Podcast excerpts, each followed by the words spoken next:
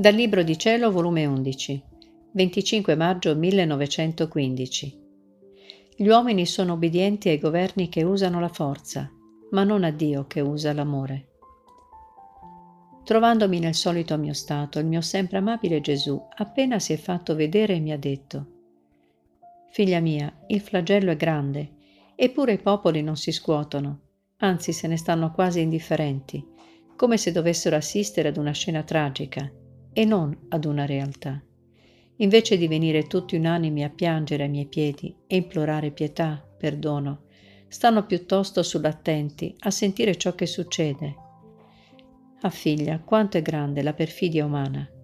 Vedi come i governi sono obbedienti, sacerdoti, secolari, non pretendono nulla, non si rifiutano i sacrifici e devono stare pronti a dare la propria vita Solo per me non vi era obbedienza né sacrifici, e se qualche cosa facevano erano più le pretensioni, gli interessi.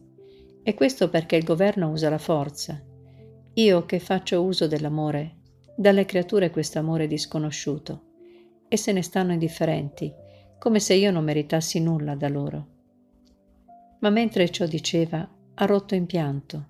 Che strazio crudele veder piangere Gesù. Poi ha ripreso ma il sangue e il fuoco purificheranno tutto e ridoneranno l'uomo pentito. E quanto più tarderà, più sangue si spargerà, e sarà tanta la carneficina, che l'uomo mai l'avrebbe pensato. E mentre ciò diceva, faceva vedere la carneficina umana. Che strazio vivere in questi tempi, ma il volere divino sia sempre fatto.